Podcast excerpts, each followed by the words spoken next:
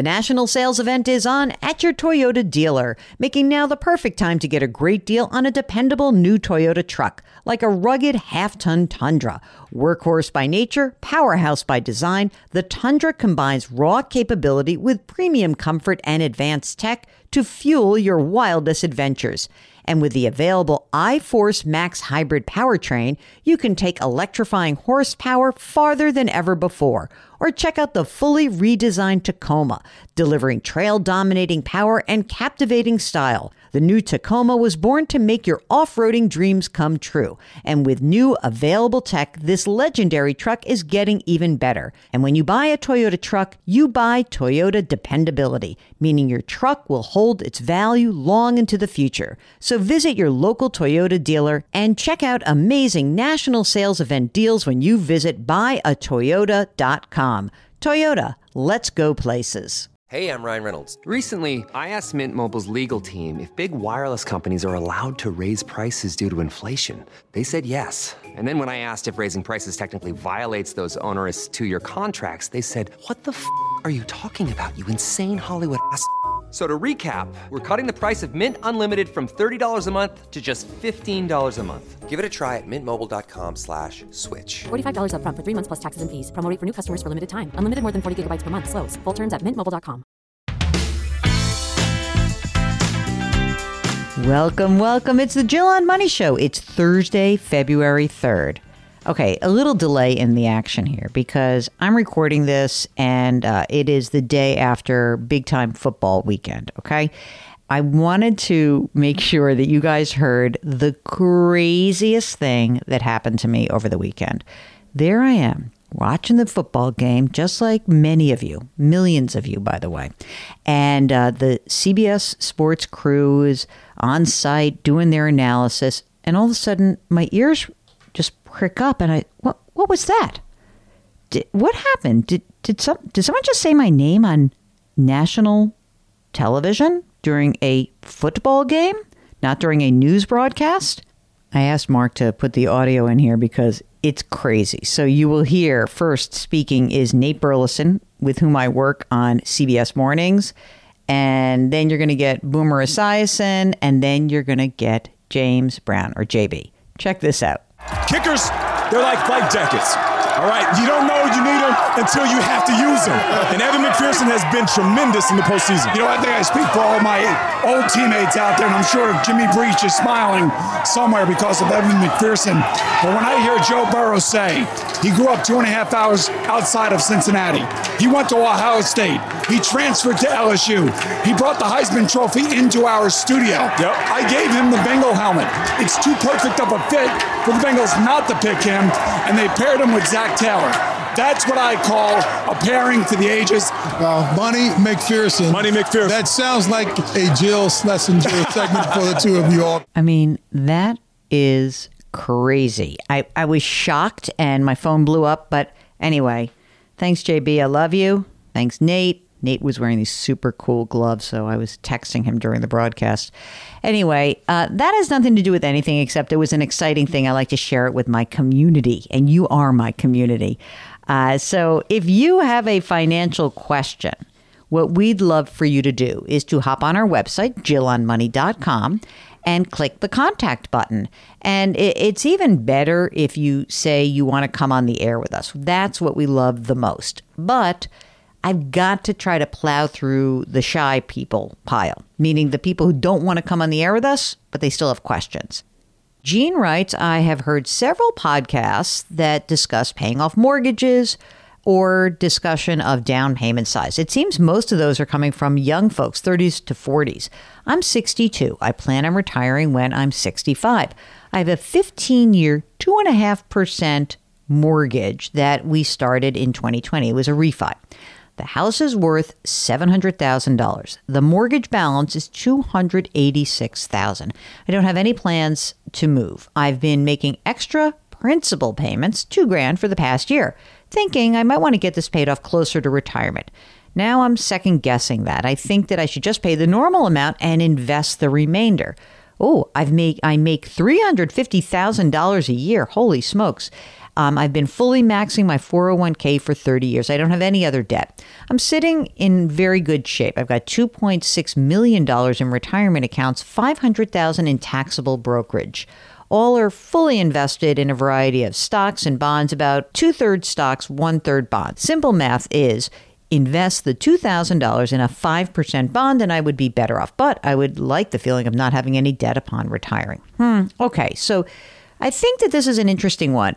I get not wanting to have any debt, but you have plenty of assets. I think the main reason, forgetting about the the idea of you know, will you have um, the same idea of like, can I buy a bond that makes that much money? I think that the thing right now is I'm not sure you can get a five percent bond. Okay. So you have a 2.5% mortgage.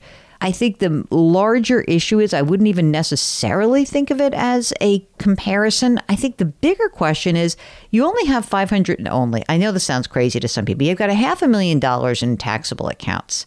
And I think that I would prefer if you didn't use the money that you have that's already been taxed and pay off a 2.5% note. It doesn't seem to make a ton of sense to me.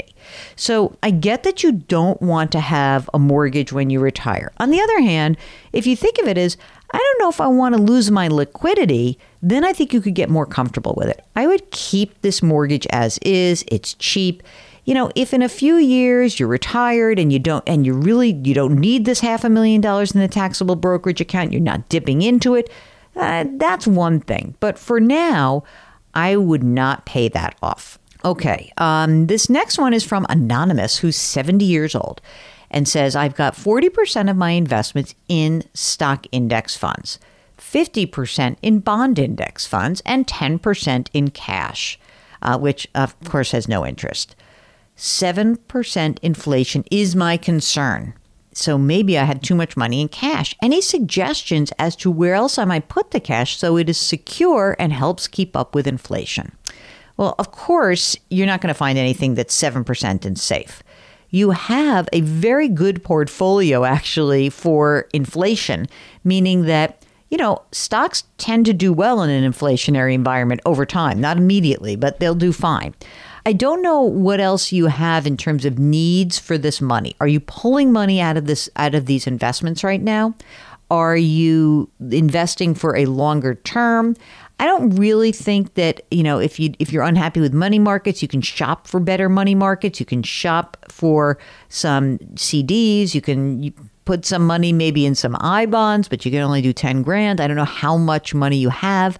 I wouldn't be so concerned. We are not going to have seven percent inflation for this whole for this whole year. Inflation is going to start to slowly go down. It's going to stay high for a while. I know that sucks, but I wouldn't be in such a hurry to get that cash to work um, you may need it. So, especially again, I need to know whether you're pulling money out of these accounts or not, and what's the total amount that is in cash. You have just have, you know, if you had $10 million and you gave me the same allocation, I might have different ideas. So I need some other numbers associated with that. Okay, Ray says, I need advice to make a big decision. Here we go. I'm 63 and I receive Social Security disability income. I'm in good health for the most part, but I've been the victim of several auto accidents. Oof.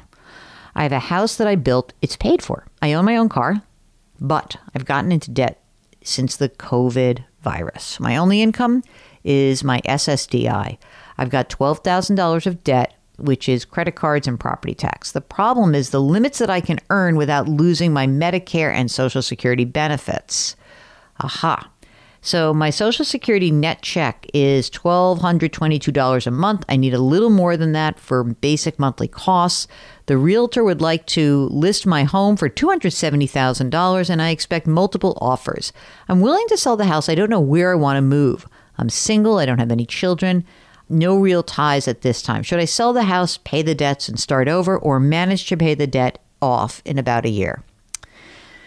Well, I mean, this is a tough one. I um, you know, if you really like where you live, there could be some different ideas. But if you're willing to move and clear the decks and keep a bunch of money in cash, that's fine too. You're going to have to obviously find a place to live and also work within the SSDI rules.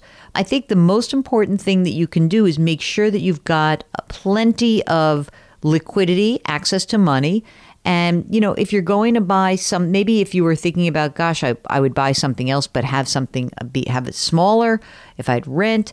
But, you know, all the money that you have once you sell this home is going to create income, right? And so we have to be clear that you have to make sure that you can have the money available to you, but not create so much income that you would be disallowing your social security benefits. So I don't, I, I have a, a sense that maybe you could do this, but I, I wonder if there are other ideas. Um, for example, you could potentially, if you really like your house, you could probably do a reverse mortgage. It wouldn't be fantastic, but you could do it partially. You could do that.